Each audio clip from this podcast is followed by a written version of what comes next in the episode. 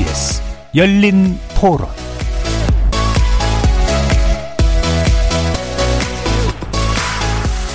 안녕하십니까. KBS 열린 토론 정준희입니다. 의료 체계가 안 돼 있고 백신 이런 게 없기 때문에 국제사회나 우리나라에서 좀 지원해야 될 것 같아요. 인도적 차원 거는 인도적 차원에서 접근하는 거고 정치나 군사 이런 문제는 다른 쪽에서 접근해서 이중화 전략으로 좀 가야 되지 않나 싶어요. 같은 민족이잖아요. 우려스럽고 걱정스럽고 우리가 좀 도와줘가지고 어떻게 해결할 수 있게 해야 되지 않나요? 지원할 수 있으면 지원하고. 정치적인 이슈로는 저는 잘 모르겠지만 인도적인 차원에서 서로 힘들 때 도왔다는 개념으로 좀 접근을 하면 진짜 받고서는 뒤통수 친 경우가 굉장히 많았었잖아요. 때마다 뭔가를 날리시고 그런 걸 거를 봤을 때 뭐 우리가 다 감안을 하면서 도와줄 이유가 없지 않을까라는 생각이 들어요. 핵실험을 한다는 거는 그냥 겁을 주는 거지 지금 당장 그런 게 폭착된 건 아니잖아요. 일단은 지원을 해주는 게 맞다고 생각이 되고 그 백신 관련된 어쨌든 대부분 사람 살려야 되는 게 맞는 거고 그 이후에 또 협상을 하면 되지 않을까. 거리에서 만나본 시민들의 목소리 어떻게 들으셨습니까? 북한의 코로나19 확산세가 심상치 않다는 소식 듣고 계실 텐데요. 오늘 발표된 북한의 신규 발열자는 27만여 명. 전날보다 다소 줄었지만 가파른 확산세 자체는 지속되고 있습니다. 북한의 열악한 의료 체계와 백신 접종률을 고려할 때 사실상 통제가 불가능한 상황에 놓인 게 아니냐는 추측도 나오고 있죠. 상황이 심각해지자 북한은 혈맹으로 불리는 중국에 도움을 요청하고 있는데요. 우리 정부도 의약품 등 코로나19 관련 지원 의사를 밝히고 있지만 북한에서는 이렇다 할 답을 하지 않고 있는 상황입니다. 이런 가운데 북한의 도발은 도발 수위는 계속 높아져서 최근에는 제7차 핵실험 가능성까지 나오는 상황입니다. 한미 정상회담에서는 북한 관련 의제가 우선순위에 올라와 있기는 한데 북한의 핵실험 가능성에 더해서 변수로 등장한 북한의 코로나 위기 상황 과연 한반도 정세에 어떤 영향을 미치게 될까요? 한미 정상회담을 목전에 두고 급변하고 있는 한반도 상황, 과연 앞으로 어떻게 전개될지, 우리 정부는 어떤 자세를 취해야 할지, 관련 전문가 세 분과 함께 논의해보는 시간 갖도록 하겠습니다. KBS 열린 토론은 여러분이 주인공입니다. 문자로 참여하실 분은 샵9730으로 의견 남겨주십시오. 단문은 50원, 장문은 100원의 정보 용료가 붙습니다. KBS 모바일 콩 그리고 유튜브를 통해서 무료로 참여하실 수 있고요. 모바일 콩을 통해서는 보이는 라디오로도 만나실 수 있습니다. 시민 논객 여러분의 뜨거운 참여 기다리겠습니다. KBS 열린 토론 지금부터 출발합니다. 살아 있습니다. 토론이 살아 있습니다. 살아있는 토론, KBS 열린 토론. 토론은 라디오가 진짜입니다. 진짜 토론, KBS 열린 토론.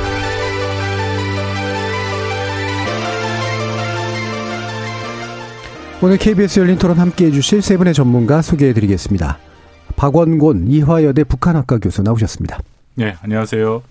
자, 그리고 손효종 한국국방연구원 안보전략센터 연구위원 자리하셨습니다. 네, 안녕하십니까. 그리고 홍민 통일연구원 북한연구실장 함께 해주셨습니다. 예, 안녕하세요.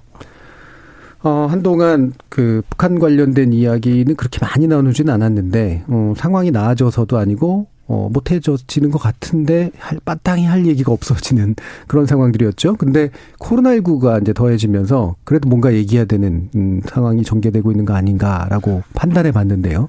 어, 일단은 이제 저 정권 교체 이후에 남북 관계에 대한 전망도 되게 중요해서 일단 한반도 현재 상황에 대한 세 분의 전단을 아, 진단을 한번 간단히 들어보고 시작하겠습니다. 박원근 교수님께 먼저 부탁드리죠. 예, 일단 북한을 말씀하신 것처럼 그 상당히 공세적으로 나왔죠. 음. 올 초부터 16번의 미사일을 쐈고 그러기 때문에 북한이 보여준 그 그들의 목표는 핵 보유국 완전한 핵 보유국이라는 일종의 절대 목표를 음. 향해 계속 질주 중이었죠. 그래서 더 이상 북한 비핵화라는 말 자체를 꺼낼 수 없을 정도의 수준으로 핵을 고도하겠다. 해갖고 우리한테 그 굉장히 다양한 이게 뭐 전역, 전구로 구분할 수도 있고 전술핵, 전략핵으로 구분할 수도 있는 그런 핵을 보여줬는데요. 어, 기본적으로 이 코로나 상황이 발생하지 않았다면 북한은 계속해서 그들이 뭐 수차례 밝힌 것처럼 자들, 자신들이 갖고 있는 국방 발전 계획에 따라 자, 자위권 차원에서 핵을 개발하겠다라고 계속해서 아마 진행했을 가능성이 있는데 예기치 않은 코로나가 지금 발생을 한 거죠. 음. 그래서 일단은 한반도 긴장과 관련된 북한의 도발이 계속 지속이 될 것이냐 그게 일단 우리 입장에서는 굉장히 중요한 거고요. 물론 네. 거기에 더불어서 북한의 코로나 문제를 어떻게 협력해서 해결할 것인가가 이제 두 가지 핵심이라고 생각이 되는데 뭐 얘기할 좀 더 깊이 얘기를 하겠습니다만 일단 5월 12일 날 코로나 발응을 발표했는데 그날 오후에 저녁이죠. 탄거리 그 단거리 탄도 미사일을 세 발을 발사를 했습니다. 음. 네, 이거를 좀 아, 하나의 단절적 사건으로 여기서 머물고 예. 일단은 코로나 상황에 집중을 할 것인지 음. 아니면 뭐 이번 주말에 있는 한미 정상회담을 즈음해서 다시금 도발을 할 건지 그게 아마 북한의 도발에 대한 코로나와 관계돼서 어떻게 갈 건지를 우리가 판단할 수 있는 시금석이 되지 않을까 그렇게 생각은 됩니다. 예. 음. 이 두 가지 상황을 이후에 이제 그 한미 정상회담과 연계시켜 가지고 아마 파악해야 될 여러 가지 일들이 또 앞으로 남은 거라고 보고 계시는 것 같은데요. 손윤정 위원께서는 또 어떤 판단하고 계신가요? 네, 박원건 교수님 좋은 말씀 주셨는데요. 저는 덧붙여서 어, 지금 상황은 전통적 안보 위협, 그리고 또 비전통 안보 위협이 공존하는 굉장히 복합적인 안보 상황이라고 예. 생각합니다. 어, 자연 재해하고 더불어서 텐, 팬더믹 발생은 뭐 시기를 우리가 선택할 수도 없고 또 피할 수도 없는 종류의 위기인데요. 북한의 미사일 실험 발사가 지속되고 또 핵실험 가능성이 나오고 있는 현 시점에서 코로나19 발생에 따른 인도주의적인 이슈가 등장을 하면서 음. 아, 한반도 상황 중요한 모멘텀을 맞게 되는 것이라고 생각이 됩니다. 네. 한편으로는 근데 불확실성에 대한 부분이지만 또 다른 한편으로는 이 변수의 발생으로 인해서 우리의 옵션이 또 열리는 기회가 될 수도 있겠다는 생각도 한번 해봅니다. 예. 현재 코로나19 상황이라고 하는 게 뭐 어떤 면에서 기회의 창이라고 또 판단할 수도 있는 뭐 이게 누군가한테는 되게 불행한 일이기도 합니다만 자 그러면 홍민 실장님의 견해는 또 어떠실까요? 네. 예, 그 이게 이제 보면은 이게 다소 이제 불투명하다라고 이제 이렇게 보통 전망들을 하는데 어 저는 약간 이제 그 이 코로나 변수가 발생하기 전까지의 상황을 보면은 기본적으로 전략적으로 한국, 미국, 북한이 취하고 있는 행보는 어, 예상 가능한 것들이에요. 다. 예. 어, 북한도 최, 최소한 뭐 2, 3년 사이에 보였던 행태로 본다면은 음. 전략적인 목표는 명확해 보이고 한국도 역시 여기에 대응해서 나름대로 중장기적인 국방 계획을 갖고 움직이고 또 한편에서 한미 학자 국제를 강화하겠다는 움직임이 있고 또 미국 역시도 어, 한반도에서 안정을 최대한 유지하기 위해서 억지력을 강화하는 부분들에 어, 힘을 싣고 있고 그래서 이 기본적인 이 세 국가가 갖고 있는 전략적 방향들은 이미 어느 정도 예상 가능한 부분이고 음. 특별하게 변동 가능성이 크게 높지 않은 음. 상황인 거죠. 근데 다만 이제 여기서 이제 코로나라는 변수가 어느 정도의 이것에 영향을 미치느냐를 우리가 좀 판단을 해봐야 되는데 저는 그닥 그렇게 큰 변화를 가져올 것으로 보이지는 않아요. 네. 예, 다만 이제 북한의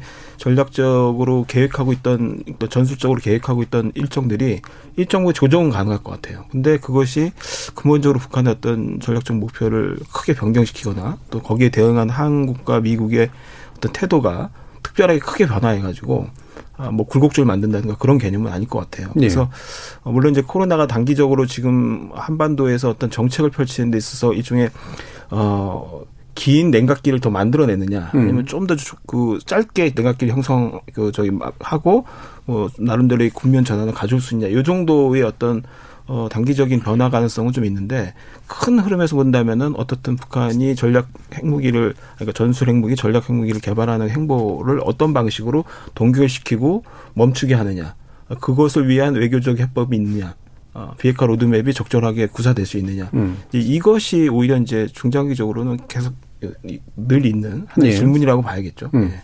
알겠습니다. 자, 그럼 코로나가 이제 그런 기회가 될지 또는 그렇지 않을지에 대한 판단을 하기 위해서 일단 북한의 코로나 상황에 대해서 몇 가지 좀 진단을 해봐야 될 것 같은데요. 손준정 연구위원께 부탁드려야겠네요. 지금 어느 정도의 심각한 상황이라고 보고 계시는가요? 어, 북한 그동안 인적 물적 봉쇄를 해왔기 때문에 내부 상황을 알기가 상당히 어려웠습니다. 네.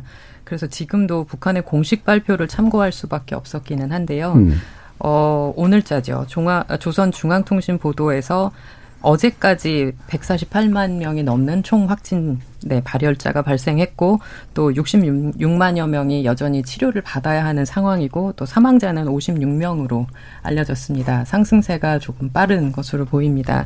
어, 근데 대유행이 이제 시작일 수도 있기 때문에 통제가 가능하다, 불가능하다를 판단하기는 좀 어려울 수도 있겠지만 가능성 차원에서 두 가지 측면을 볼 수 있을 것 같아요. 네. 하나는 오미크론의 성격 그리고 북한 주민들의 건강 여건을 고려할 때 확산 속도가 빨라서 통제가 어렵게 될 잠재적 가능성이 있습니다.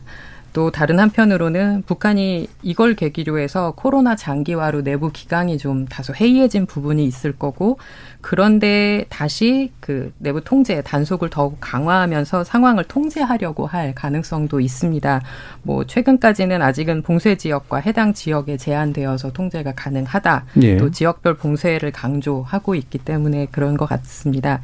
어, 하지만 만약 보건의료 시스템 취약성 또 만성적인 영양 부족 또 북한이 유엔에 제출했던 자발적 국가 검토 보고서가 있었죠. 거기서 공개된 것처럼 뭐 식수 문제, 위생 과 같이 열악한 생활 환경 여건이 중첩이 된다면 어, 좀 피해가 커질 우려가 있는 것으로 생각이 예, 됩니다. 예, 예.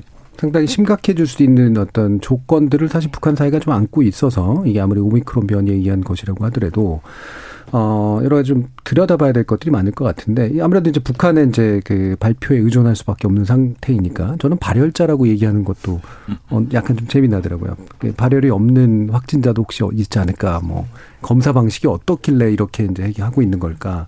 그리고 실제로 확진의 사례에 비해서 보면 사망자 수가 많은 것 같진 않은데 이게 이제 정확한 데이터일까에 대한 또 의구심도 일부는 좀 존재를 하고 어, 그동안의 관리 상황이 어땠을까. 아, 지금 상황이 심각해진 결국 그냥 오미크론 하나 때문인가 어떻게 보세요? 네.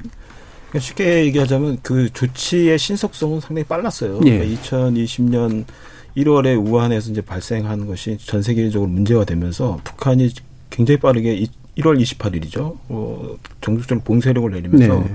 사실상 비상 방역 체계로 들어가요. 그리고 또 법까지 제정을 해서 그해 8월이죠. 2020년 8월에 비상 방역법도 제정을 합니다. 그래서 어 단, 단계 등급을 나눠 놓고 신속하게 그 등급에 따라 조치를 취할 수 있게 해 놨는데 이런 뭐 제도적인 보안이라든가 신속한 이런 통제, 도시 봉쇄, 도시 봉쇄, 지역 봉쇄, 전체 국경, 국경 봉쇄 형식으로 이루어지는데 이런 물리적 봉쇄 중심으로 갔어요. 그러다 보니까 북한 내에 일반적인 일반적으로 가져야 되는 검진 체계, 백신 체제, 그다음 에 치료 체제라는 것이 시스템적으로 이렇게 갖춰지는 그런 구도가 아니었어요. 그러다 음. 보니까 물리적인 봉쇄를 하고 어, 예를 들면 그 당시에는 표현이 북한의 의진자라고 했어요. 그 소위 이제 의심 증상자가 네, 있는 네. 사람들. 음. 이런 사람들은 그 격리 시설을 만들어 놓고 거기다 일단 봉, 그 격리를 시키는 걸로 아주 위주로 진행을 했죠. 그러다 보니까 어, 의학적으로 면역을 만들어낼 수 있는 어떤 체제, 그걸 음. 방어할 수 있는 체제를 의학적으로 하는 데는 거의 조치를 취하지 않은 거죠. 음. 그러니까 어떻든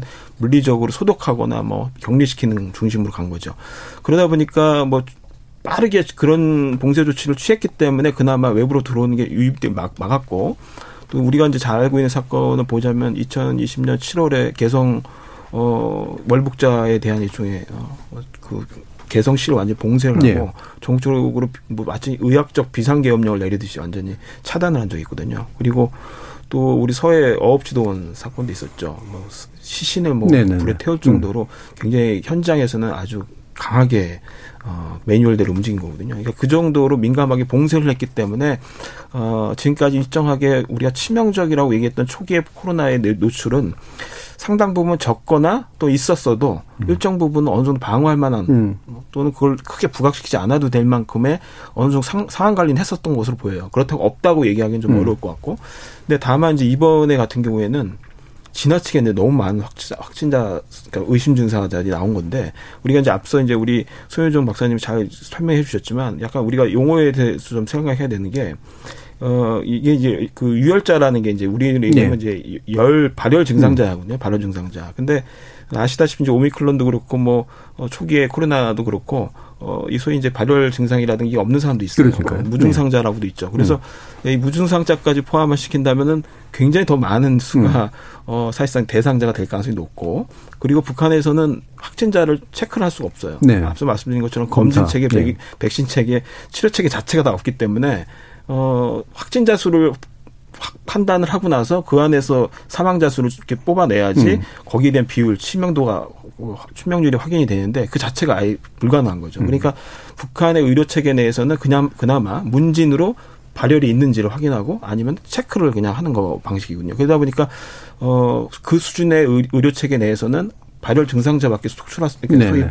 얘기할 수밖에 없게 예. 되는 거죠. 이제 그런 측면에서 어, 북한이 갖고 있는 지금 의료 시스템 한계, 방역 시스템 한계가 상당히 여실히 드러났고, 근데 뭐 그럼에도 불구하고 북한이 이렇게 신속하게 이제 공개한 부분은 이게 이제 그 평양에서 중심을 해서 음. 평양 중심으로 해서 발병을 했고, 특히 이제 4월 중대 행사를 김정은 위원장이 직접 지휘하면서 이게 있었던 어, 그 현장에서 사실상 이게 촉발됐을 가능성이 높거든요. 그러니까 어떻든 여기에 대한 약간 통치의 책임감 예. 이런 것도 사실상 주민들한테 유포될 수 있는 상황이거든요. 그래서 빨리 차라리 빨리 차라리 여기에 대한 어, 공개를 하고 신속하게 움직이는 모습을 보이고 그것이 오히려 통치의 지도시, 지도자의 리더십으로 이게 전환시키는 게 오히려 낫다라고 판단을 하고 아마 했을 가능성이 높은데 그럼에도 불구하고 이렇게 빠르게 의- 의- 그, 그 발열 증상자에 대해서 공개하는 거는 제가 생각하기에 어, 이거보다 더 많은 숫자가 있을 가능성이 높거든요. 음. 확진자가 그렇다면 어, 오히려 그냥 이, 이 속도로 간다면 지금 하루에 20만 명, 30만 네. 명이래요. 말합니다. 그러면은 이거를 열흘만 하면은 음. 어, 엄청난 수가 돼요. 예. 어, 그리고 일정 기간에 되면은 굉장히 빠른 속도로 가면은 거의 인구의 한 7, 80%는 어, 그 사실상 발열 증상을 겪고 아니면 최소한 확, 그 확진 가능성이 있는 사람들. 예. 이게 된단 말이죠. 그러니까 일종의 어떻게 보면 자가적인 면역, 음. 면역, 집단 면역 상태가 될 가능성이 있는데 사실 이게 이제 굉장히 위험한 발상이긴 하거든요. 제가 음. 의학적으로 뭐 물어보니까 그럼에도 불구하고 새로운 변이 가능성이 또 굉장히 네. 빠르게 나타날 가능성이 있다라는 거죠. 그런데 어쨌든 북한에서는 어, 이런 아마 의도까지도 염두에 둔 것이 아닌가 하는 네. 생각이 듭니다. 예, 저도 사실 제일 궁금했던 게 바로 그런 거였거든요. 어느 갑자기 공개를 하기 시작했고 그렇다는 얘기는 이제 과거에 별로 이렇게 그 확진자 얘기라든가 이런 게 없었을 때는 이게 정보를 그 가둬서 그런 거냐 아니냐 이런 거였는데 공개를 하기 시작하는 걸 보면 그 전까지는 뭔가 통제 가능한 상태였던 거는 맞는 것 같은데 지금은 이제 그게 방향이 이제 내부적인 투명성을 위한 것이냐 또 플러스 이제 말씀하신 것처럼 이제 이른바 집단 면역을 그냥 유도하기 위한 어떤 방편으로 이해되는 측면도 있는 것이냐라는 그런 궁금증까지도 있었습니다. 뭐 관련해서도 박원 교수님도 의견도 주시면서 과연 이제 어, 북한은 어떤 방식으로 이걸 대응하려고 할지 한번 짐작해 보도록 하죠. 뭐 북한 상황은 그들이 이제 발열자, 유혈자라는 예. 표현을 쓰는데 그 우리가 경험을 다 했지 않습니까? 특히 음. 이게 스텔스 오미크론이라고 얘기를 하니까 그러면은 발열 증세가 나타나는 게 10% 정도밖에 안 된다라고 네. 얘기를 하더라고요. 그럼 실제 우리 의미로 확진자는 굉장히 높을 수밖에 없고 근데 북한의 시스템 자체가 투명하지 않으니까 우리가 이거를 객관적으로 판단하기가 어려운데 그나마 우리한테 보여줄 수 있는 지수가 존스 홉킨스 대학에서 나오는 이제 글로벌 세계 보건 안보 지수라는 게 있습니다. 네. 매년 나오는 거. 195개국을 대상을 했는데 북한이 195위입니다. 음. 가장 바닥에 있고 특히 대응 능력이 195위고 진단 능력은 192위입니다. 음. 그러니까 현재 진단 능력 PCR이나 신속 항원 검사 키트 같은 게 제대로 없다라는 건 분명해 보이고요. 그렇기 때문에 이제 열로 측정을 한다. 예. 그럼에도 뭐 전문가들이 기존에 있던 뭐 홍콩 케이스나를 놓고 보면은 사망자는 지금보다 훨씬 더 많이 나오는 것이 기본적으로 맞기 때문에 예. 그 부분에 대해서는 북한 정부 당국이 어느 정도 통제를 해서 좀 이렇게 숫자를 조작했을 가능성도 저는 있어 보이긴 한다라고 생각이 되고요. 예. 근데 여기서 중요한 거는 우리 홍 박사님도 말씀해 주셨는데 과연 북한이 왜 이렇게 빨리 공개를 했느냐. 음. 아까 말씀하신 거에 동일하고 거기에 더불어서 우리가 사실 북한 체제 붕괴에 대한 연구를 하는 급변 사태 연구가 있습니다. 예. 그뭐 저도 수차례 연구를 했는데 결론은 북한이 그렇게 민중 봉기에 의해서 체제가 붕괴될 가능성은 거의 없다라는 예, 예. 게 네, 대부분의 그 연구의 결론이에요. 근데 그럼에도 이게 시나리오 연구이기 때문에 하나의 시나리오가 그나마 가능성이 있다. 민중 봉기가 예. 그게 바로 전염병이 경제적인 어려움과 겹쳤을 때 음. 그럴 때 주민들이 북한 상황에서는 더 이상 견디지 못하고 체제에 대해서 저항을 할 수 있다라는 거거든요. 그거는 저는 의미가 있다고 판단이 됩니다. 음. 그렇기 때문에 오히려 김정은이 직접 나서서 아주 공개적으로 그리고 우리가 상식적으로 생각해도 이게 전국을 다 통제하고 이 정도의 발열자가 나오는 거를 그들이 원래 하던 방법으로 숨길 수는 없거든요. 그건 어쨌든 외부에 다 알려질 수 있는 거. 그리고 최근에 한 4일 동안의 행보를 보면 김정은이 직접 나서서 이 사태를 끌고 가는 모습들을 계속 보입니다. 네. 밤에 가서 뭐 약국을 간다든지 2시 반에 정치국 회의를 연다든지 하는 모습을 통해서 흔히 말하는 이제 애민 사상 그리고 이런 어려움에 자기가 끌고 가니까 자기를 믿고 따라와라. 그러면서도 특히 일부는 질책을 하죠. 특히 관료들이나 질책을 하고 결국은 군까지 동원하는 모습. 예. 그러니까 어쨌든 이게 굉장히 체제에서는 위기감이 느껴지긴 합니다. 음. 이것을 그래서 잘 조정을 해서 잘 통제를 해서 넘어가면 괜찮은데 만약에 안 되면 아까 홍 박사님 말씀대로 이게 뭐 북한 사람들도 알 거 아닙니까? 4월 달에 계속해서 일종의 축제를 했고 음. 지방에 갔던 사람까지 다시 불러올려서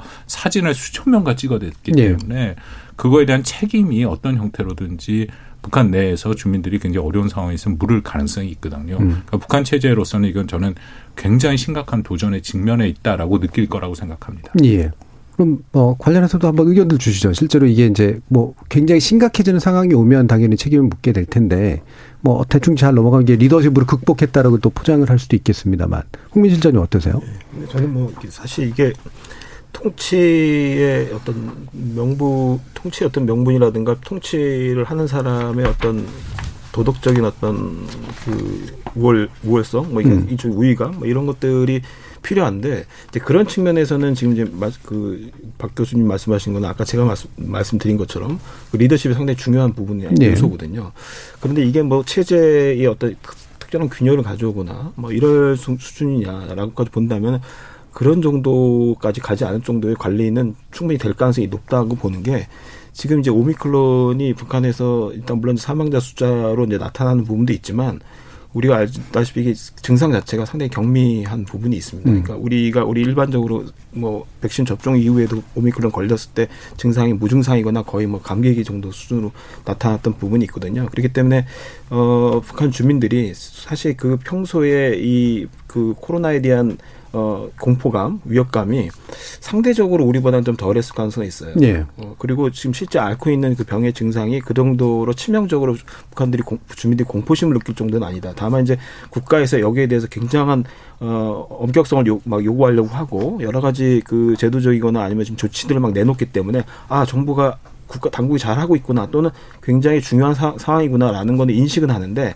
그 자체가 굉장한 뭐 공포로 다가올 정도가 되느냐 그거는 아니라고 보여지고 또 하나는 뭐냐면 김정은 위원장이 이제 당 정치국회의를 하면서 그 얘기했던 조치의 내용들이에요. 한 일곱 가지 정도 이렇게 조치를 얘기를 하는데 그 중에 어 여러 가지 내용 중에 주목할 부분이 뭐냐면 그렇게 굉장히 초특급 방역 체계에 해당되는 거를 지시를 하면서 거, 거기에 준하는 얘기를 하면서 완전한 지역 봉쇄거든요. 국경 네. 봉쇄, 도시 봉쇄, 생활 단위별, 주요 단위별로 다 봉쇄를 하는 건데 그럼에도 불구하고 어, 경제개발 5개년 계획에 해당되는 그 농업 부분 또 그다음에 건설 부분, 그다음에 공장 기업소 관련된 부분들에서는 대부분 생산 활동을 그냥 정상 정상적으로 하라는 거예요. 그 안에서의 방역 지침은 유지하되 그냥 다 정상적으로 하라는 거예요. 그러니까 우리가 보기엔 굉장히 상충되는 좀 약간 요소가 있거든요. 그러니까 뭐 중국 같은 경우에는 아주 굉장히 감시 체계를 잘 동원해서 완전한 포, 포, 그 봉쇄를 하잖아요. 예. 근데 거기에는 나름대로 어, 소위 뭐 얘기하는 감시 체계가 굉장히 고도화된 그런 부분들이 같이 동반되는 거거든요. 근데 북한은 그 체제가 없는 상태에서 물리적인 격패를 한다고 했는데 사실상 그게 불가능한 거예요. 네, 뭔가 일해야 되고 일을 해야 네. 되고 음. 목표를 달성해야 되는 음. 부분이 있고 또 하나는 뭐냐면 그 본가뭄이 지금 저희도 굉장히 심, 심각한 상황이거든요. 근데 북한 같은 경우 본가뭄 때문에 굉장히 지금 고민을 많이 하고 있었거든요. 그리고 지금 모내기철이에요. 요 때를 놓치면은 1년 농사를 완전히 네. 망치는 상황입니다. 그렇기 때문에 김정은 위원장도 거기 얘기를 하거든요. 영농 부분에 대해서는 그냥 계속 네. 하라고 얘기를 하고 있고 그다음에 이제 화성지구에 지금 1만 세대 건설하는 것도 계속 하라고 얘기하고 그러니까 목표한 거는 하라는 거예요. 완수하라는 거 반드시. 그러니까 이거는 굉장히 상충되는 거거든요. 격, 그렇죠. 격- 격리하는 것과 이건 격- 상충되는 거거든요. 그러니까 어떻든 이제 김정은 위원장 판단에는 그 정치적으로 주민들에게 주는 메시지에서는 굉장히 철저하게 지도부가 음. 통제하는 것처럼 보이게끔 이미지화되는 부분들이 있는데 실제 부분에서는 상당 부분은 어 생산 활동을 정상화하면서 일정 부분 이것을 집단 면역 형태로 일종의 음. 어, 어, 지- 거쳐갈 수 있다라는 정도의 어, 생각을 하고 있는 부분도 있는 것 같고 그리고 실제 그 내용들을 보면은 과거 그 2020년 7월에 개성 봉쇄 당시에 최, 최대 바- 비상방역을 첫 번째 발동했었거든요. 이 번째가 두 번째고 그때 조치에 비하면은 오히려 뭐 학교 휴교령도 없고 예, 예. 전체적으로 통제의 강도는 조금은 더 낮아요. 지금의 어떤 이런 확산이라든가 이런 것이 어, 지금 하는 추세에 비해서는 굉장히 약하게 느껴지거든요. 그러니까 저는 어떤 면에서는 이게 그 일정하게 주민들에게는 약간 그냥 지나가는 하나의 어떤 그 유행병처럼 예. 약간 인식될 가능성도 있다라는 음. 좀 생각이 듭니다. 예. 뭐 저도 홍 박사님이 그 예상한 것처럼 되기를 정말 바라긴 음. 하는데 그렇지 않을 가능성도 지금 네. 보이거든요. 음. 일단은 이 스텔스 오미크론이라는 게 우리는 with Korea, with 코로나. 로 네. 가게 된 이 모든 과정에서 가장 중요한 것은 백신 접종이 됐다라는 그렇죠. 거죠. 네. 그래서 백신 접종을 하면 오미크론 자체의 전파를 막지 못하지만 중증화율, 사망률을 음. 낮춘다라는 것. 근데 북한은 백신이 접종이 전혀 안 된 상태이기 네. 때문에 중환자가 그 사망자가 숫자가 늘어날 수 있다라는 게 하나의 걱정이고 두 번째는 북한은 어쨌든 이 식량 부족을 겪고 있기 때문에 면역 체계가 굉장히 낮을 수밖에 없는 상황이죠. 여러 음. 가지 음. 상황에서 위성 체계, 위생 체계라든지 영양, 영양 상태라든지 음. 그런 면에서 그 걱정이 되는 거고요. 또 하나는 어쨌든 일부 지역을 봉쇄하고 격폐를 하고 있는데 우리가 상해에서도 벗긴 했습니다만 상해 같은 세계적인 도시에서의 봉쇄가 59일, 60일을 넘어가면서 식량 부족 사태가 네. 나타나는 그런 상황인데 북한이 과연 일정 지역을 봉쇄를 해서 그 식량이나 필요한 최소 한도의 그런 필요한 것들이 제대로 공급이 될 수 있을 것이냐. 네. 그런 문제들이 같이 지금 얽혀 있거든요. 그것이 네. 잘 해결이 되면 이것을 뭔가를 해결해 나갈 수 있지만 아니면 굉장히 악순환의 고리로 빠질 수 있다. 예. 그러니까 나중에 좀 말씀을 드리겠습니다만 제가 생각하는 결국 북한의 해결 방법은 한국을 비롯해서 국제사회의 지원을 문을 열고 받는 수밖에 없는 네, 네, 거거든요. 네, 네, 근데 그거를 끝까지 거부를 하고 굉장히 제한된 형태로 간다면 그 어려움이 굉장히 어려워질 수도 있다. 네. 저는 그렇게 판단합니다. 네. 저도 조금 덧붙인다고 하면 음. 아까 두 분 말씀에 플러스해서 어 이전에도 비공식적으로는 혹시 그 안에서도 확진자가 나온 것이 아니냐라는 보도들이 나오기도 했습니다. 네. 근데 공식적으로 인정하지는 않았었죠. 어, 근데 북한 당국도 알고 있을 겁니다. 델타가 굉장히 치명적이었던 것에 비해서 오미크론은 조금 덜 치명성을 네. 대신 확산 속도는 빠른 특징을 갖고 있다는 음. 거를요. 그래서 지금 확산 속도가 빠른 것이 이제 오미크론의 특징인 것으로 보이는데요.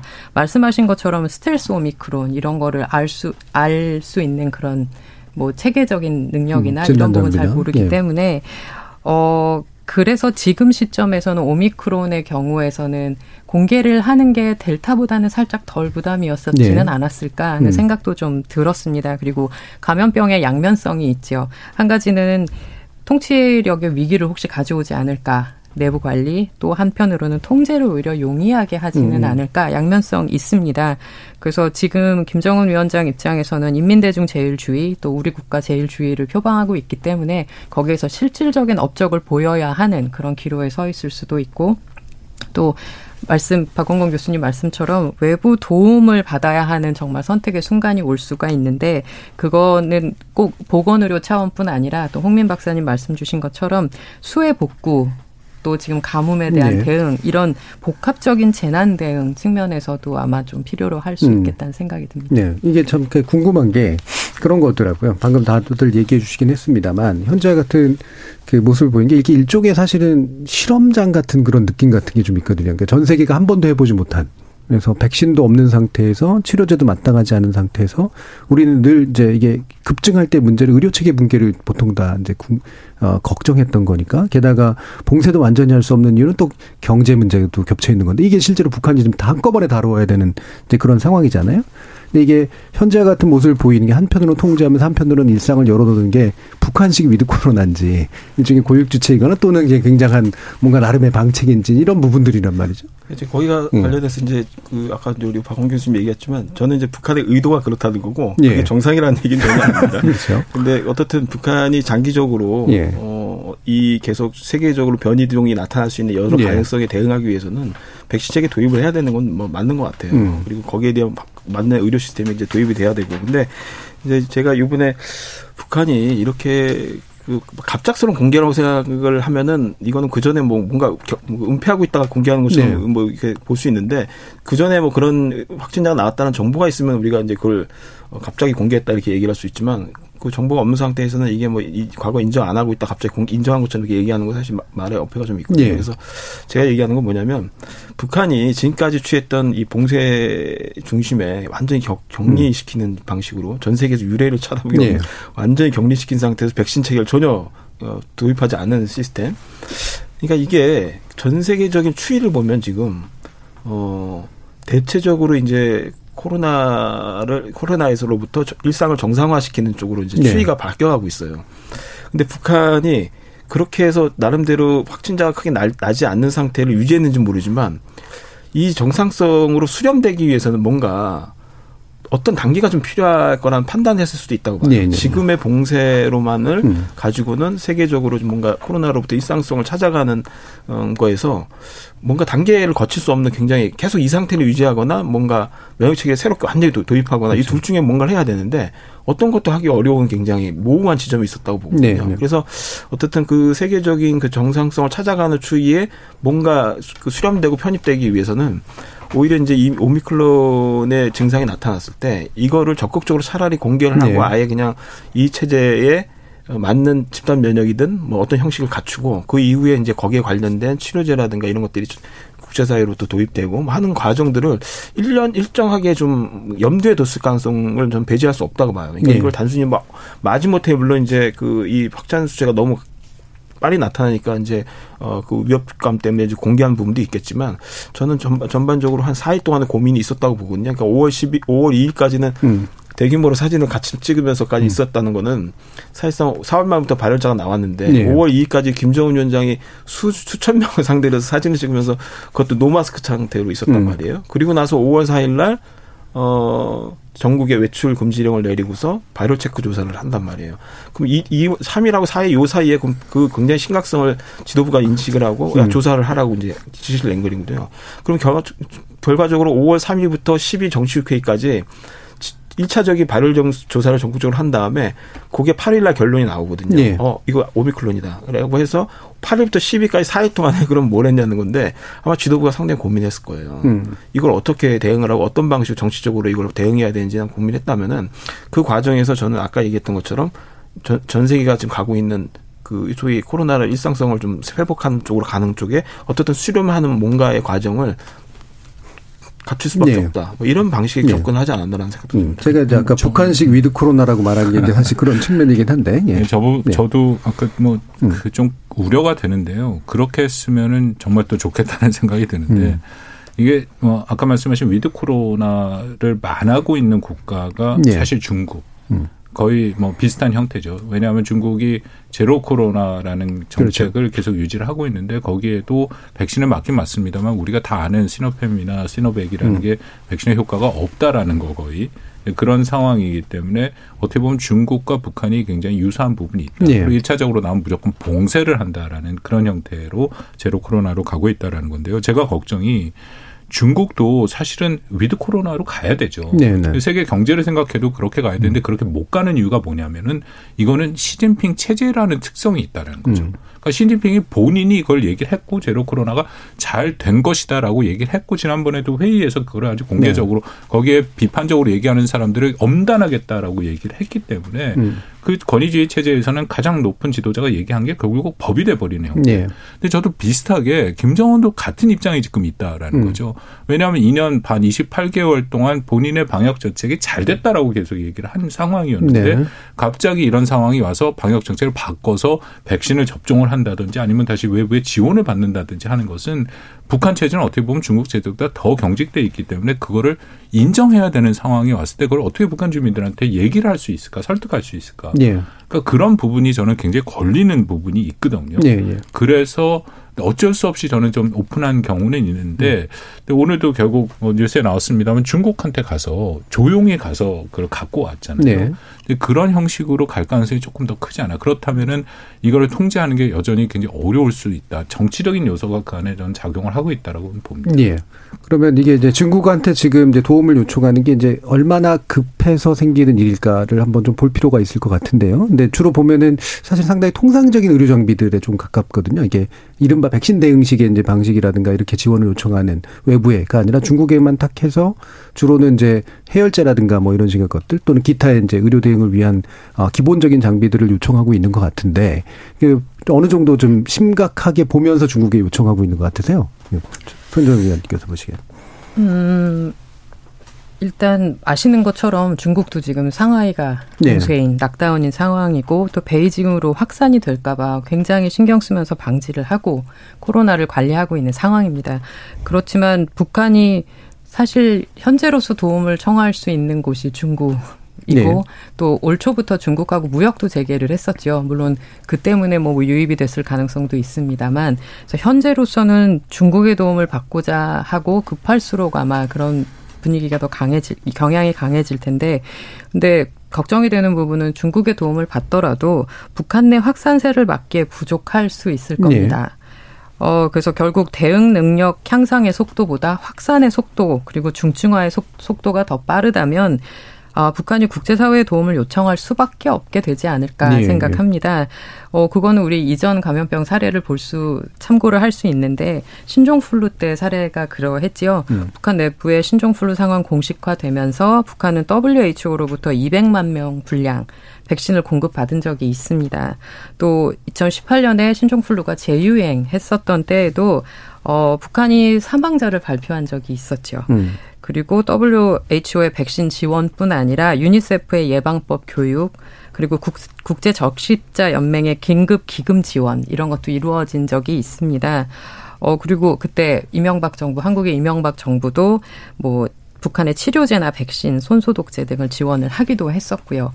그래서 결국에는 중국도 지금 힘든 상황, 그리고 북한도 점점 힘든 상황에 몰리게 되는 경우가 된다면 국제사회 근데 아마 코백스를 통한 국제사회의 네. 타진을 먼저 할 것이 할 것으로 보이고요. 그래서 뭐 사실 미국이나 한국의 지원을 당장 수용하는 쪽으로 갈 것 같지는 않지만 아마 상황 변화를 보면서 어떻게 하는 게 내부를 안정시키면서 음. 위기를 극복할 수 있는지 굉장히 고심을 할 네. 것으로 생각합니다. 그러면 그 지금 판단해 볼게 중국 이외의 국가들에게도 언젠가는 도움을 요청할까? 그다음에 한국의 도움은 언제쯤 받아들이려고 할까? 사실 요 단계인 것 같아요. 홍민선 실장님 어떠세요? 네. 그러니까 이제 앞서 이제 우리 음. 손 박사님께서 얘기하신 거에 좀 부연하면서 음. 이제 그 얘기를 드리자면은 음. 이게 지금 상황에서 북한이 백신을 원할지에 음. 대한 그렇죠. 당장의 필요성에 대한 문제를 보야 되는데 약간 그 보건의료적인 측면에서 본다면 북한은 아마 당장은 필요하지 않을 가능성이 높다고 봐요. 네. 그러니까 뭐냐면 지금 오히려 팍스로이드 같이 이제 치료제, 그러니까요. 해열제 네. 거기에 이제 격리 기간에 필요한 일상적인 음. 어떤 의료용품 이게 이제 훨씬 더 중요하다고 보고 사실 이제 중국이 이제 거기에 대한 일차적인 어떤 그 숨통을 틔워줄 거라고 보여주거든요. 음. 근데 그것이 이제 장기적으로 과연 안정적으로 공급되느냐의 문제가 있어요. 그래서 어, 이 부분에 대해서는 아마 이제 국제 기구에다가 요청을 하고 아마 공식적으로 거기에 대한 아마 배분을 받는 방식으로 갈 텐데 그 백신 체계는 이제 그 이후의 문제로 좀 봐야 될것 네. 같아요. 그런데 이 백신의 문제는 북한의 통치하고 굉장히 미, 밀접하게 연관이 돼 있거든요. 그래서 우리 초기에 우리 백신 공급과 관련해서 언제 어느 시기에 누가 먼저 받느냐를 가지고 굉장히 많은 네. 얘기를 했잖아요. 네. 또 동일한 방식입니다. 북한 지금 주민이 2,600만에서 6,600만 정도 된단 말이죠, 인구가. 음. 그런데 여기서 최소 2회분 정도를 맞는다, 접종을 음. 한다라고 치면 5천만 회분이 네. 필요해요. 근데 지금 코실리, 그 소위 코백스를 통해서 이제 배분받은 음. 거는 거기 한참 못 미치는 횟수인 것도 있고, 그게 한번 배분받기 위해서는 어, 최소 아무리 빠른 그, 그 절차적인 걸 하더라도 3개월에서 6개월 이상 걸릴 가능성이 있거든요. 들어온 데까지만 예. 그러니까 굉장히 많은 시간을 또 소비를 해야 되는 부분인데 당장 이제 그런 정도의 시간과 그 정도의 안정적 공급이 확보될 수 있느냐. 그게 만약에 부적절, 그러니까 소위 이제 적은 양이 들어오고 불안정하게 들어온다 그러면 오히려 음. 통치상에 상당히 문제가 생기거든요. 일종의 어떻게 보면 누구는 주고 누구는 안 준다라는 네네. 네, 것이 네. 오히려 북한 사회에 더 불안감을 조성하고 음. 통치 질서에 어떤 더 해가 될 수도 있거든요. 이제 이제 그런 측면에서 백신 체계 도입은 북한이 약간 통치 체제에 음. 어떤 정도의 안정성에 기여할 수 있냐 부분과 관련이 굉장히 연동이 돼 있다. 그래서 아마 이제 북한 향후에 그 한국이라든가 국제사회가 뭔가 지원을 하거나 체계를 갖춘다면은 어, 일정 부분 이제 현실적인 북한의 요구. 음, 음. 아까 얘기했지만 치료제와 회열제, 그 다음에 음. 격리 기간에 필요한 용품들, 네, 그 다음에 네. 아주 실용적으로 마스크 같은 것들, 이런 용품들을 중심으로 해서 국제기구와 협력하는 방식으로 해서 지원을 음. 하는 그, 어, 모양새를 갖춰야지 직접적, 직접적 지원 제한을 한다는 거는 외교적인 차원에서는 굉장히 중요하다고 봐요. 그러니까 음. 우리가 이 한반도의 정세 관리를 하는 데 있어서 미국이나 한국이 일정하게 그런 도덕적인 어떤 그 지원 의사를 갖고 있다. 음. 그거는 뭐 핵실험을 하든 뭐 관계없이 어떻든 그런 인도적 그 지원 의사를 갖고 있다라는 것은 상당 그 외교적인 부분에서 중요하긴 네. 하거든요. 근데 실질적인 측면에서는 그런 좀 더 실용적인 음. 북한의 수용 가능한 부분들로 적극적으로 접근하는 것이 훨씬 낫다는 생각이. 네. 일단은 백신이 아닌 이제 치료제 위주의 접근법을 쓸 것 같고 그렇다면 그게 우회해서 이제 필요한 부분을 지원해 주는 형식으로 아마 접점이 생길 수도 있겠다. 어떻게 보세요? 뭐 저도 당연히 동의를 합니다. 예. 어, 지금 백신이 아무리 빨리 들어가더라도 mRNA 계통은 이제 cold chain이 예. 필요한 것들이 많기 때문에 그게 그 제재도 걸리거든요. 그래서 음. 물론 fast track이라 해서 제재를 면제를 받을 수 있고 미국은 그것에 대한 의지가 있다라고 저는 판단을 해서 갈 수는 있는데 그래도 한 달 이상 걸린다. 근데 그렇게 되면은 북한은 이미 확산이 돼서 이걸 최고세를 넘어가는 시점이기 때문에 백신은 저도 홍민 시장님 말씀대로 이건 좀 시간이 걸리고 그건 중장기적으로 가야 된다. 그보다는 당장 필요한 것들을 해야 되는데 그거는 뭐 당연히 우리가 필요하다는 걸 인정을 하는데 근데 그 과연 그걸 어떻게 효과적으로 전달할 것이냐에 네. 이제 문제가 걸려 있는 거라고 생각이 되거든요. 뭐 보셨겠지만 어저께 윤석열 대통령이 뭐 인도주의적인 지원을 하겠다라고 분명히 얘기를 했고 근데 북한이 계속해서 거기에 대해서 응답이 없고 저는 북한이 응답을 할 가능성이 처음부터 크지 않았다고 네네. 생각합니다. 이건 우리가 북한 체제에 대한 좀 특성을 이해를 해야 되는데요. 음. 북한이 그런 식으로 지원을 받을 때 공개적으로 얘기를 하면서 이거를 너희가 그러니까 북한이 이것을 이 대화를 수용을 해야 그 다음에 논의가 진행된다 얘기를 하는 것은 좀 표현이 그렇지 모르겠습니다. 북한한테는 우리한테 이거는 의미가 없다라는 제안으로 네. 받아들일 수밖에 없어요. 네. 북한의 체제가 그 일반적이지 않은 건 분명합니다. 그리고 사실상 물리적인 협의도 지금 굉장히 어려운 상황이죠. 코로나19가 다와 있기 때문에. 그리고 북한을 보면 지원을 받을 때 비공개적으로 지원을 받습니다. 음. 제가 틀릴 수도 있지만 외교부가, 그러니까 중국 외교부가 오늘 가서 비행기가 갖고 왔지 않습니까? 근데 중국 외교부가 그걸 공식적으로 자신들이 뭘 지원했다라는 걸 발표 안 할 가능성이 굉장히 높아요. 네네. 네. 그러니까 중국이 어저께 외교부에서 얘기를 한 걸 보면은 자신들은 북한을 지원할 그럴 만한 의지만 있다라고 얘기하고 그다음에 아무 얘기도 음. 없이 음. 북한이 가져가는 거를 그냥 봅니다.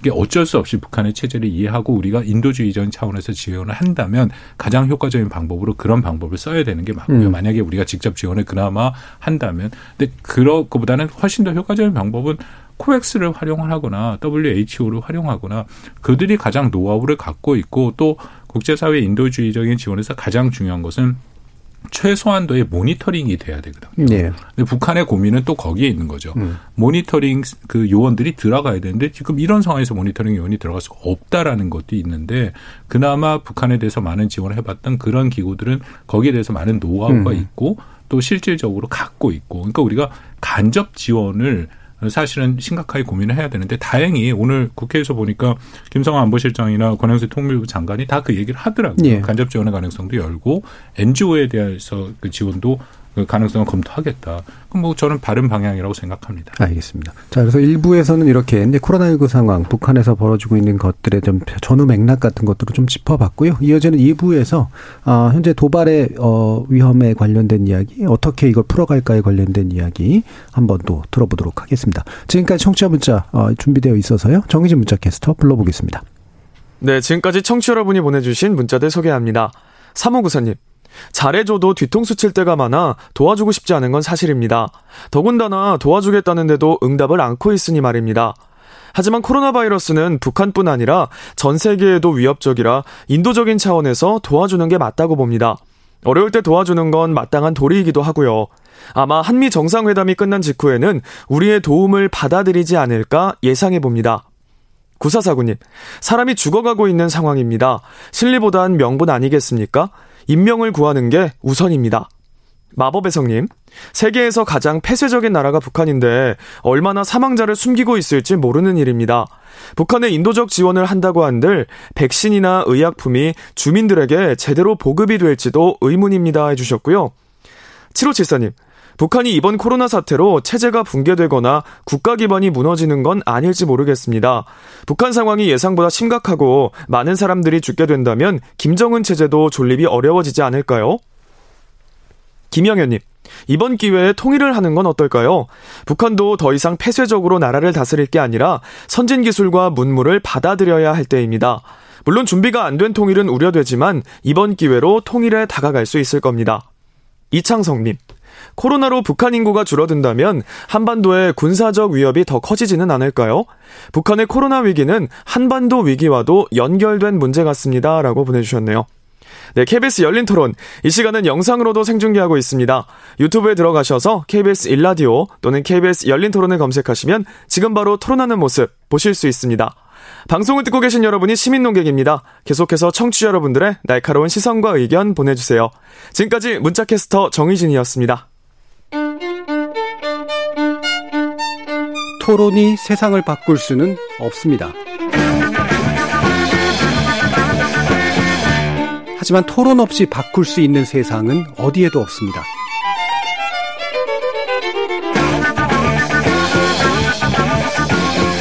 세상의 선한 변화를 갈망하는 당신. 정답이 아니라 질문의 힘을 믿는 당신. 우리 KBS 열린 토론에서 만납시다.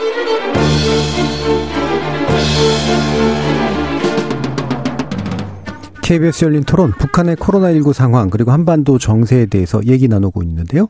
손효정 한국국방연구원 안보전략센터 연구위원, 홍민 통일연구원 북한연구실장, 박원곤 이화여대 북한학과 교수, 이렇게 세 분의 전문가와 함께하고 있습니다. 자, 지금, 아, 무력 도발 관련된 이야기를 이제 이어가게 될 텐데요. 어, 7차 핵실험을 할 수도 있다라는 얘기까지 나오는데, 손효정 연구위원님, 실제로 가능성이 높습니까? 어떻습니까? 음, 최근에 풍계리 3번 갱도가 핵실험 수준으로 복구되었다. 그리고 7차 핵실험 준비 정황이 포착되었다는 분석이 나온 바가 네. 있습니다. 어, 근데 핵은 굉장히 정치적이고 심리적인 무기이기도 해서 음. 사실 징후 자체만으로도 우리의 위협 인식은 네. 네, 고조될 수가 있죠. 또 북한에서는 핵을 만능의 보검이라고 해서 대외적인 위험 메시지를 전하는 동시에 또 내부적으로는 주민, 주민들의 충성심을 고취한다거나 내부 결속을 공고화하기 위한 용도로 활용하기도 합니다. 그래서 이렇게 핵이 되게 복잡한 상징성을 갖고 있기 때문에 북한으로서도 핵실험에 있어서는 치밀한 상황 분석 그리고 또 전략적인 판단이 전제가 돼야 걔를 시행을 할 그걸 시행을 할 수가 있을 거라고 생각이 되는데요. 때문에 최근에 요 정황이 포착이 되기도 했고 또 우리 중요한 또 정치적 이벤트가 있을 전후에 할 수행할 가능성도 있다고 보기는 했지만 코로나 상황이 터졌습니다. 예. 그래서 현재 코로나 상황이 악화되면서 영향을 일부, 일부분 받을 거라고 생각이 됩니다. 현재로서는 당장 내부적 안정을 위한 감염병 차단 그리고 대응이 좀 더 시급할 거라고는 일단 생각이 됩니다. 그래서 왜 방역 대책을 점검하고 또 수정을 해야 할 거고 음. 이러한 그 상황을 또 주민들에게 설명하고 이 네, 내부적인 안정을 도모할 예. 필요성도 예. 있고 또 지금 군을 말씀하신 것처럼 인민군을 투입해서 뭐 의약품을 수송하고 공급한다 할 정도로 내부 안정에 이제 중점을 좀 두고 있는 상황이라 일시적인 긴장 완화가 있을 수는 있을 것 같아요. 또 한미 정상회담을 앞두고 있기 때문에 핵실험이 한미 정상회담에 어떤 영향을 줄지 또 그리고 그 영향으로 인해서 어떤 또 부정적인 결과 같은 게 북한에 또 미칠지 에 대한 불확실성이 있기 때문에 고민을 하고 있을 겁니다. 음. 하지만 근본적인 방향성이 바뀌는 것은 아닐 수 있겠다고 생각이 들어요. 예, 예. 앞서 두 분 말씀 주신 것처럼 어, 뭐, 코로나19 상황 발표를 했는데도 뭐, 단거리 미사일 발표를 한 것이나 아니면은 북한이 왜 무력 시위를 하는 동시에 인도적인 어려움을 노, 노출시키는 일종의 강온 이런 two track 방향의 그 전술을 좀 활용을 해왔던 것을 보면 정치 군사적으로는 압박 카드를 지속하고 또 경제 사회적으로는 인도적 지원을 추구하는 또 약간에서 시간을 조금 벌게 되는 예. 그런 것일 수도 있겠다 생각이 됩니다. 예. 자 그러면 지금 어 이뭐 실험을 할 거냐 말 거냐 뭐 예상도 이제 중요하긴 하지만 이게 아까 홍민 실장님 말씀은 이제 어쨌든 각 세 나라가 자신의 트랙으로 움직이고 있었던 상황이고 그게 코로나19 변수로 뭐 대화의 가능성을 약간 높이든 낮추든 이제 시간 폭에 좀 주로 문제다라고 일단 보셨는데 아 그러면 이게 코로나19 또한 그러니까 이 핵실험이나 이런 과정에도 일정한 어떤 시간 프레임을 좀 넓히는 좀 지연시키는 그런 의미가 좀 있을 거라고 생각하시나요? 그러니까 우리가 이제 그거를 약간 음. 그 어두 그 소위 이제 생각해 볼 수 있는 힌트가 있는데 그 5월 4일, 5월 7일, 5월 12일 세 차례 걸쳐서 이제 ICBM, SLBM, 그다음에 KN25 초대형 방사포죠 이렇게 세 차례 발사를 했는데 이 세 가지 공통점이 있어요. 뭐 뭘까요, 이게? 어, 다 종류가 다르긴 하죠, 무기가. 예. 네. 공통점이 있는데 북한이 공개를 안 했어요. 음. 보통 그 다음날 재원을 공개하는데 재원을 공개를 안 했어요. 근데 한미 당국에 의해서 대략 어떤 종류의 무기 발사인지는 네. 추정이 가능하게 이제 나왔지만 북한 실제 발표를 안 했는데 과거 이제 KN 그러니까 저 이제 화성 17형이죠. 화성 17형을 쐈다고 얘기했는데 사실 이제 화성 15형을 가지고 그 조작했을 가능성이 있다라고 이제 제기했을 때 뭐, 그 당시에는 약간 이제 한두 차례 기술적으로 좀 미흡, 미흡하니까 발표를 안 한 적이 있는데, 이번에는 날아가, 날아간 다 각도나 이런 여러 가지가 정상적으로 날아갔다라고 보여져요. 음. 근데 이걸 왜 공개 안 했냐는 거예요.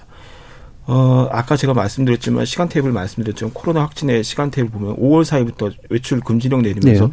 심각성을 인식하고 내부적으로 막 빠르게 움직일 때였거든요.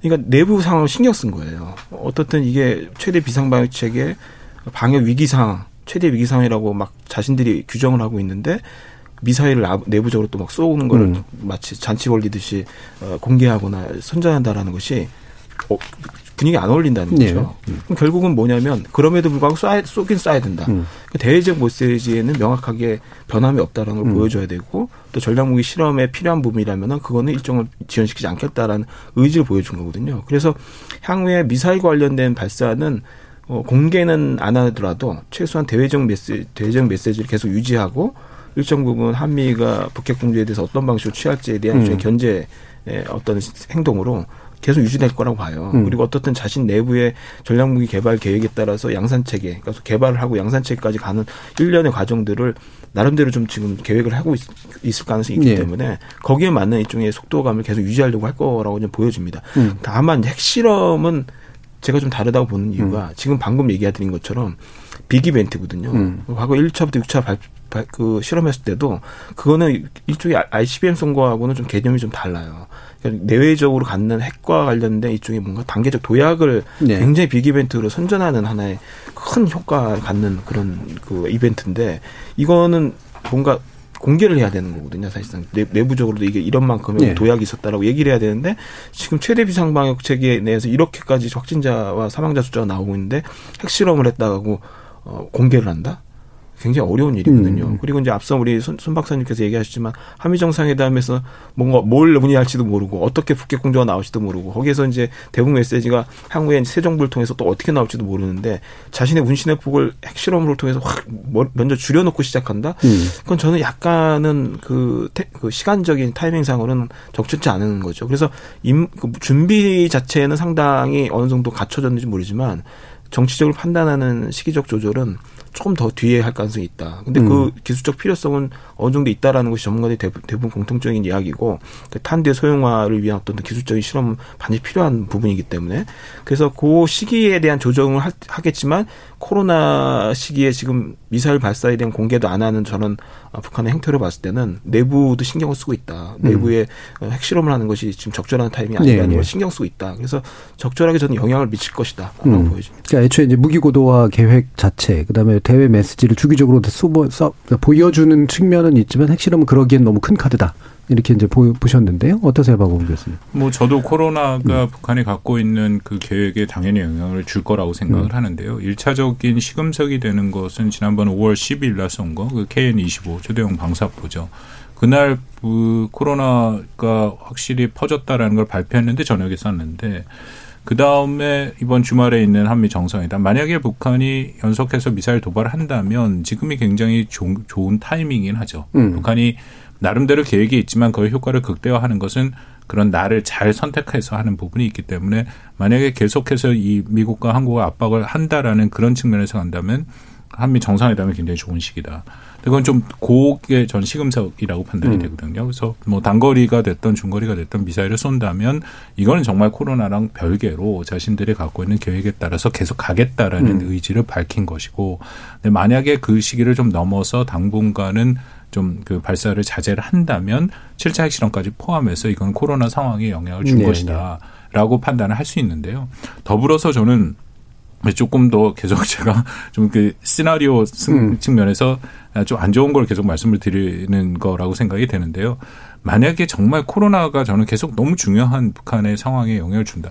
이 코로나가 제대로 통제가 안 되면 그 아까 말씀드린 것처럼 북한의 그 주민들이 동요할 수 있고 음. 그러면 북한의 지도부에서는 이 동요를 내부적으로 이것을 통제를 하지 못한다면은 외부의 긴장을 조성을 하는 형태로 갈 가능성이 아, 있다. 이게 우리 흔히 네. 말하는 이른바 북한의 벼랑 끝 전술 형태가 되는 음. 거죠. 물론 거기까지 가기에는 상당히 극단적인 상황까지 나와야 되는데 저도 그 상황을 완전히 배제할 수는 없다. 네. 그러니까 그렇기 때문에 코로나를 지금 어떻게든지 어, 통제하는 것이 매우 중요한데 만약 그렇게 가지 않는다면 북한이 오히려 한반도의 긴장을 더 조성함으로써 음. 북한 주민들한테 우리가 흔히 말하는 그 피포이 의식이라 해서 음.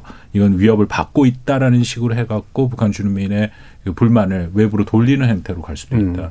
그러니까 역시 코로나가 굉장히 중요한 변수로 작동하고 있다는 것은 동의합니다. 네, 양면적으로 작동을 할 수도 있겠네요. 코로나 때문에도 실험을 그냥 원활하게 하기는 어렵기도 하겠지만 동시에 그게 너무 심한 내부 문제를 불러일으키면 오히려 그 카드를 써야 되는 상황이 올 수도 있겠다. 라는 그런 말씀으로 일단 이해가 되고요. 자, 그러면 이제 뭐 시간이 많이 남지는 않았습니다만 한미 정상회담 토요일 날 예정돼 있습니다. 어떻게 얘기가 나눌까? 나눌 얘기가 도대체 뭘까, 사실은. 그리고 우리 정부가 새 정부가 이제 출범하면서 이제 북한 문제를 좀 다룰 수 있을 만한 나름의 방침과 계획이 좀 잘 준비되어 있다고 생각하시는지 포함해 가지고 한번 얘기를 나눠 볼 텐데요. 뭐 문전 문전 대통령 대북 특사 얘기까지 나오고 있기 때문에 이 부분에 대한 이제 판단도 한번 여쭈면 좋을 것 같습니다. 일단 박 교수님 어떠세요? 뭐 근데 사실은 이번 그 한미 정상회담에서 뭔가 그 구체적인 결과 나오기 굉장히 어렵다라고. 생각이 돼요. 예. 두 가지 측면인데요. 왜냐하면 윤석열 정부가 시작이 된 지 얼마 안 됐기 때문에 전체적인 대북 정책이라든지 미중 간의 전략에서 확실한 정책 방향을 아직 수립을 못한 상태이기 때문에 이런 상황에서 뭔가를 구체화하기는 어렵다라는 거고요. 두 번째는 한미 정상회담에서는 작년 5월 20일 문재인 정부 때 나온 한미 정상회담이 워낙 포괄적이고 중요한 내용들이 그 안에 다 망라가 음. 돼 있기 때문에 그거보다 어떻게 새롭게 나오는 것이 쉽지 않다. 네. 그럼에도 이번 한미 정상회담이 저는 매우 중요하다고 생각하는 게 어쨌든 한미 관계를 상징적으로 보여주는 의미가 있고요. 또 하나는 한국과 미국이 생각하는 이 정책의 어젠다의 우선순위가 다릅니다. 뭐 우리가 뭐라 그래도 바이든 행정부의 바이든 대통령이 동선 자체가 중국을 견제하겠다라고 음. 하는 그 의미를 너무 갖고 한국에 오는 거기 때문에 당연히 또 윤석열 정부에 대한 기대를 여러치로 보여준 것도 중국에 대한 견제에 적극적으로 동참하기를 원하는 네. 모습이 있고 반면에 우리 입장에서는 사실 북한 문제가 제일 중요하죠. 음. 그 윤석열 정부가 후보 시절부터 얘기한 확장 억제를 비롯해서 북한이 단기간 내에 굉장히 핵을 고도화했고 미사일을 고도화한 것은 사실이니까 우리 입장에서는 확장 억제라는 건뭐 얘기가 길어져서 길게 말씀 못 드리겠습니다만 사실상 실효성이 굉장히 떨어질 수밖에 음. 없는 것은 분명하거든요. 네. 음. 그렇다면 어떻게든지 우리는 핵에 대한 대응 능력을 미국한테 의존하고 있으니까 거기에 대해서 미국한테 지금보다 훨씬 더 제도화가 강화된 형태의 음. 뭐 제가 얼마 전에 어디 하나 쓴 게 지금 얘기가 되고 있는데 예를 들어서 상호 방위 조약을 개정해서 거기에 네. 확장 억제라는 것을 집어넣는다든지 그건 음. 굉장히 높은 수준이 되거든요. 조약은 양국 그 의회에서 비준을 받아야 되기 때문에 그러니까 그런 부분이 우리 정부 입장에서는 더 중요한 어젠다다. 근데 그 음. 그두 개를 어떻게 맞출 것인가가 이번에 굉장히 중요하게 우리가 결과로 봐야 될 거다라고 예. 생각합니다. 그러니까 바이든 정부는 이제 중국 억제가 목적이고 어, 한국 정부 새 정부는 확장 억제 또는 핵무기에 대한 억제력을 확보하기 위한 어떤 좀 더 고도의 관계를 만드는 게 목적이기 때문에 이게 어떻게 교환이 될까? 국민 실장님.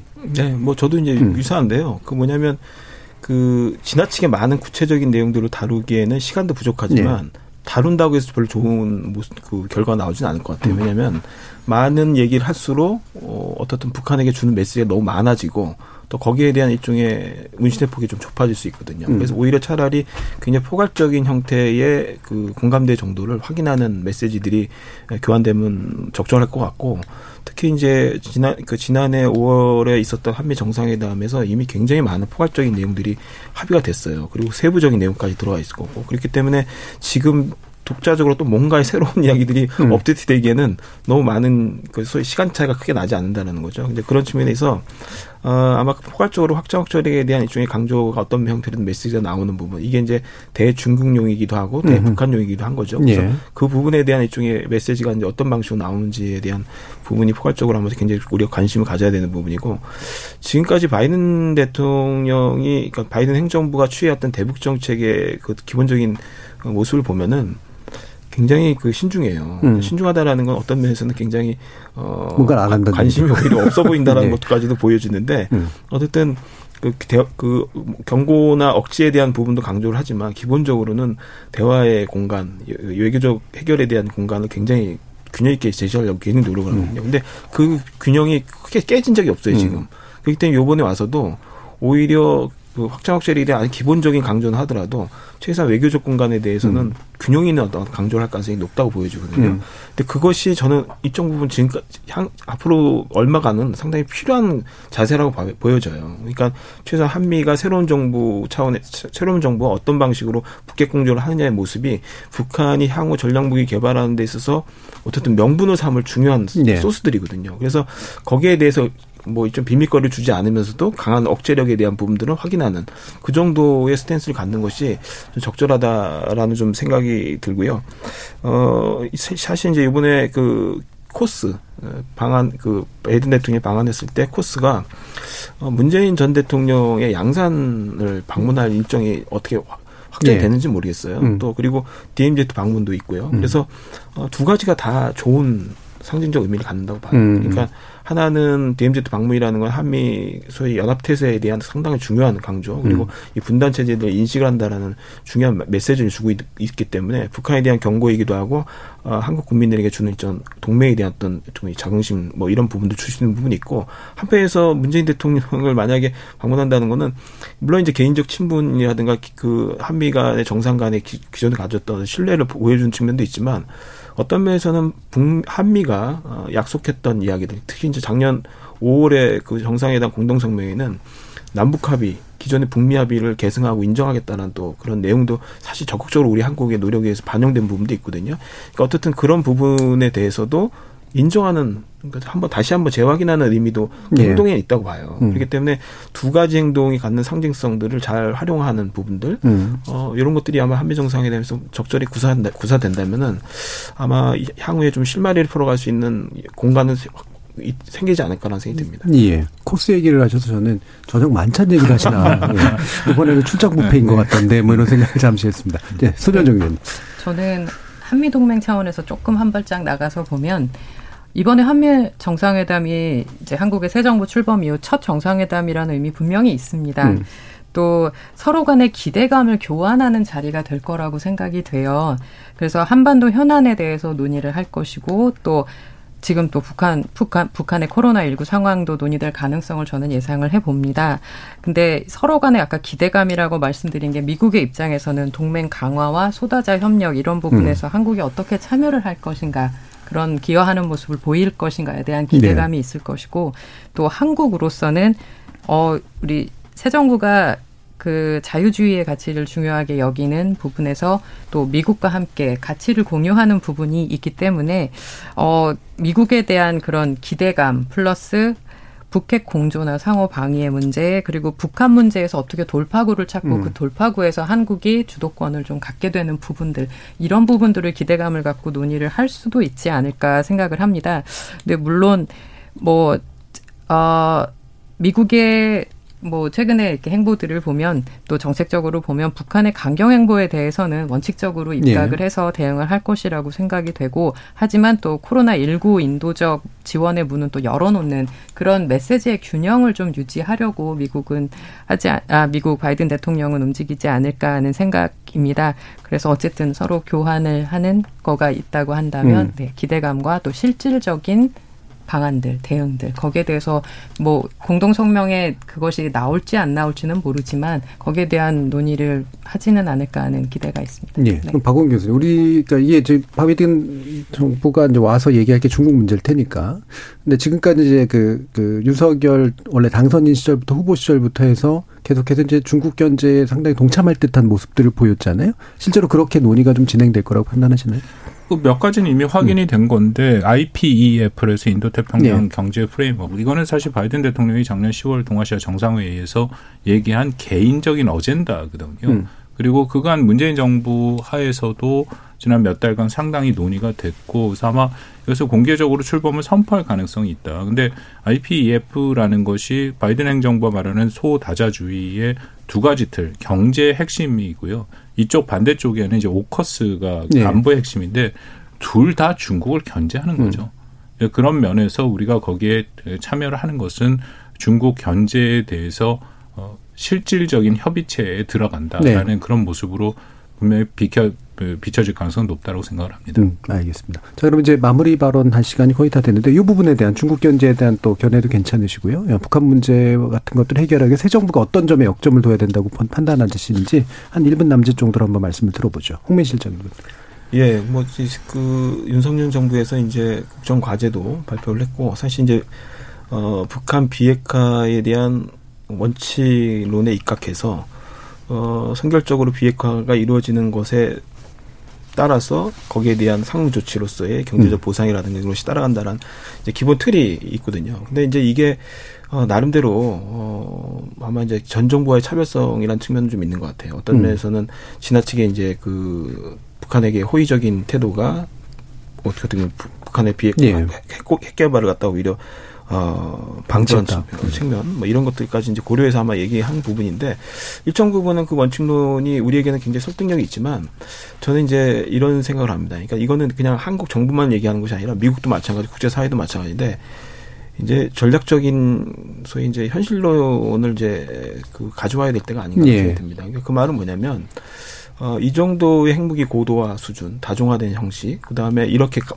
굉장히 개발의 의욕이, 의지가 굉장히 강한 국가, 어, 그리고 실제 이제 이것이 과연 과거처럼 비핵화라는 프레임을 가지고 단기간에 또는 일정한 단판을 가지고 그리고 선결적으로 북한이 먼저 행동한다는 전제 조건으로 과연 그게 실행이 될 수 있는지에 음. 대한 이제 아주 현실적인 우리 얘기를 가지고 그러니까 그거는 비핵화에 대한 원칙을 버리자는 얘기가 아니라 비핵화에 접근하는 방식 그리고 그 접근하는 것들이 어떤 방식으로 실행하고 이행할 수 있느냐에 대한 현실론인데 이제 그것에 대한 일종의 우리는 좀 고민해야 된다. 그래서 지금 이제 뭐 다는 안 그러지만 미국의 이제 보수적인 그 농객 또는 싱크탱크조차도 예. 이제는 핵군 축프레임을 좀 더 더 적극적으로 어 도입을 해야 된다. 그 말은 음. 뭐냐면 비핵화 원칙을 유지하고 그걸 궁극적으로 목표로 삼을 때 거기에 대한 일정한 현실론들은 이제 적용시켜야 된다. 예. 얘기를 하고 있거든요. 근데 오히려 그런 적용 자체가 북한이 불편한 얘기예요, 사실. 핵군축이라는 자체는 굉장히 까다로운 그 절차들을 예. 예. 요구하거든요. 그리고 엄청난 방대한 어떤 거기 협정문을 요구하고. 그래서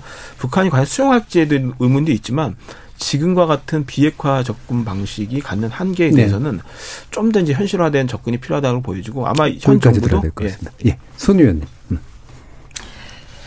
네, 아, 일단 뭐 두 가지로 나눠서 한미 동맹 차원과 대북 관련해서 나눠서 보면 뭐 한미 동맹의 각각 양자의 축, 다자의 축이 있다고 하면 양자적으로는 한미 동맹 강화, 군사력 뭐 있겠지요. 예. 근데 또 다자적으로는 미국과의 협력화, 또 한국의 외교적인 다자관계, 그리고 한국의 외교적 지평을 넓혀간다는 의미도 있을 겁니다. 홍민 실장님 말씀처럼 그렇게 발전하는 것들을 또 북한의 위협 인식으로 느낄 수도 있겠지만 적어도 우리가 뭐 인도적 지원에 대해서는 당연히 우호적으로 그러나 북한의 또 군사적인 무력 시위 등에 대해서는 경계를 늦출 수가 없는 네. 상황이기 때문에 거기에 대해서는 일관성 있는 메시지를 줘서 적어도 오판을 방지해야 된다는 음. 그런 관리를 해야 된다는 또 우리가 네. 네, 책임감이 있지 않습니까? 그래서 그 부분에 대해서도 또 어떻게 협력을 할 수 있을지 논의를 할 것 같고요.